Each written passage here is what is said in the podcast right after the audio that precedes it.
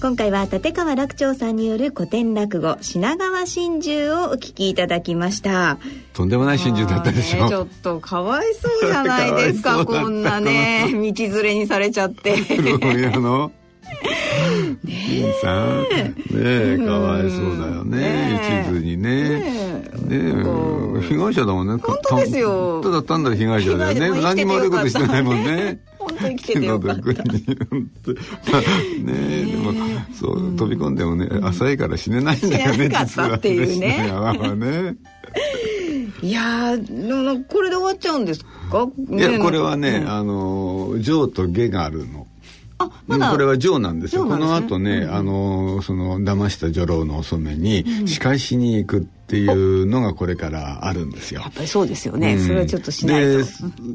と。それもやらないとオチまでたどり着かないから、うんうん、だからこの情だけやる場合は、あの、最後に、下川真珠という往来でしたって終わらせてるんだけどね。うん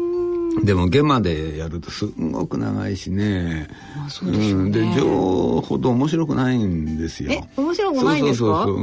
ん。だからね、やる人少ないね。あ、じゃみんな大体ここの上で終わっちゃうみたいな。、大体の人は上で終わらせちゃう。うん、でもね、ゲもね、えそれなりにちょっとあの騙し合いだから、うん、騙されたお染めに今度騙し返そうというそういう話だから、うん、それなりに面白いんですよ。うん聞きたいですね。でもね、うん、ななかなかね、聞くチャンスないですけどね。へそういう落語、ね、うちの師匠なんかはね、うん、あの主楽はゲまでやりますけどね、全部。えー、えー少ないですよそういう人は意外に。そうなんですね。うん、僕はやっぱ品川真珠みたいなこういうの古典落語をやる時っていうのは。やっ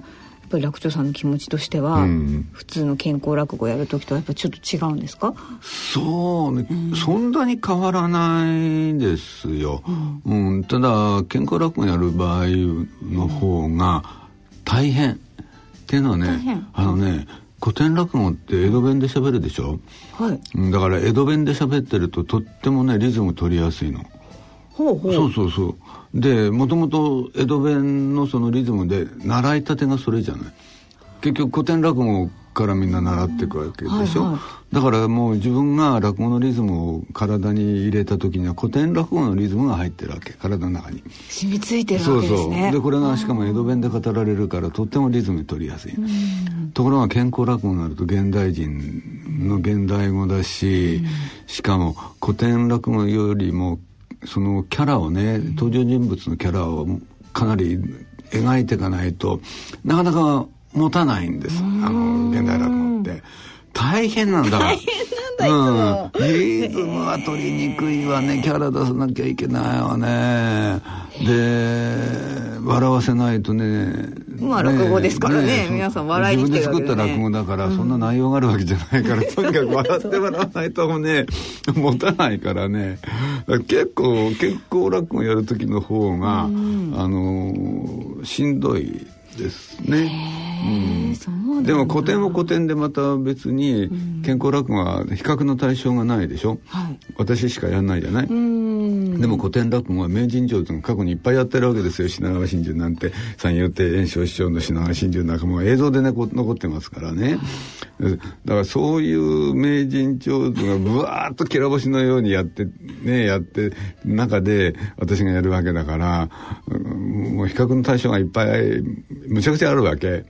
そうすると、俺なんかがやっていいんだろうか、みたいな気に 気になりながらやることになるが、これはこれで大変だよね。ちょっとプレッシャーがあるわけですね。ちょっとどころじゃないんですよ。うん、だからもう、まあ、そこはもう考えてたらやれないから、まあ、考えずにやるんですけどね。へそうなんだ、まあ、それを第1回のね、ここ落語で、ね。とにかくね、これ第1回でね。ねやったということでね。はい、じゃあこれからもいろいろ。そうです、ね、だから12月は、うん、あの忠臣蔵の話をやろうと思ってね「淀五郎」という忠臣蔵四段目が舞台になると暮れらしく忠臣蔵で攻めようと思ってますんですがどうなりますかね。かね皆さんあの三遊亭圓生の淀五郎どうか聞かないようにしといてくださいお願いいたします。前にね、前にね。すごい弱気だね俺今日 ね。はい、以上落語のコーナーでした。はい野村、ちょっと気になるお金の話。今回は、老後の生活費です。お父さんお疲れ様でしたお母さんこそ大変だったね娘の信子の結婚式も終わり一段落ですねそうだねこれからは2人で気ままな老後生活一体どれぐらいのお金が必要なのかな私も気になっていましてね生命保険文化センターの平成25年度生活保障に関する調査によると老後2人で必要な最低生活費は平均で月額22万円。ゆとりある暮らしのためには平均で月額35万4千円が必要らしいよ。2人で生活するには結構お金がいるんだね。 2人でこれからは私1人で生活していきたいわ。お金に関するご相談は、お近くの野村証券へどうぞ。それ野村に来てみよう。大人のための大人のラジオ。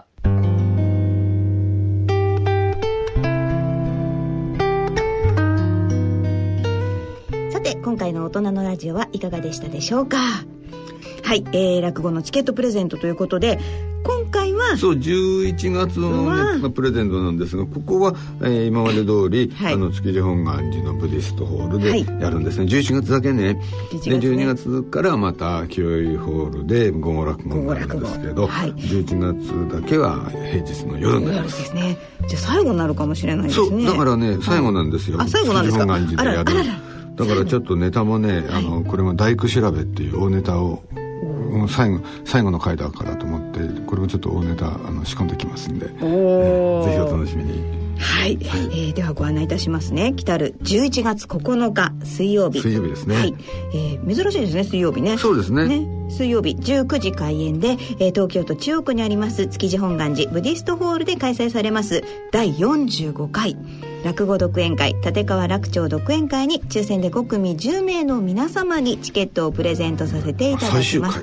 ねねこれ貴重ですよ、ね、えチケットご希望の方は番組ホームページの番組宛てメール送信フォームからご応募いただくか郵便の方は郵便番号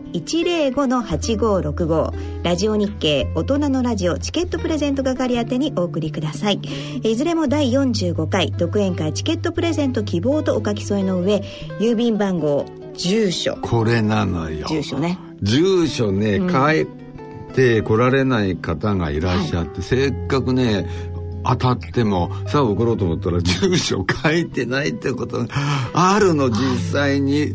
うんだあの皆さんね住所絶対書いてくださいねちょっと送りようがないからねちょっと当たらなかった、うん、今回当たらなかったと思ってらっしゃる方も実は当たってて住所書いてなかったっていう方がねいらっしゃるんですよ、うん、このスタジオにどこでもドアないから ねはいどうぞって行かなくなっちゃうからねそうですよなので郵便番号と住所は必ずそして氏名電話などの連絡先番組へのコメントなどを書いてご応募ください応募の締め切りは10月28日金曜日必着となりますそしてねもう一つお知らせがございます大阪にお住まいの皆さんおはい大阪に来たる11月3日木曜日文化の日ですね、えー、こちら AP 大阪梅田茶屋にて大人のラジオの公開録音を開催いたしますわ、ね、はい一人で受けてますねはいこれね私も実は出演するんですよはいえ詳しくはラジオ日経のホームページにねもう出てますのでぜひご覧いただきたいと思います遊び、ね、に来てください、ね、篠崎さん大阪まで出張してそう大阪、大阪2回目かなあんまり大阪行ったことないのでお好み焼き食べてきてくださいねね粉もいっぱい食べてきてたこ焼きお好み焼きはい こんな話ばっかりだ今日はね、 えー、ではそろそろお時間となりましたお相手は篠崎直子と立川楽長でしたそれでは次回の放送までさようなら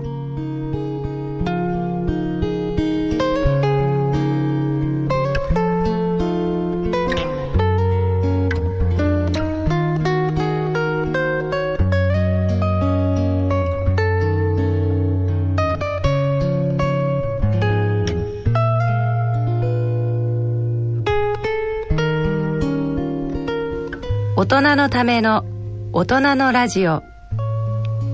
この番組は野村証券他各社の提供でお送りしました。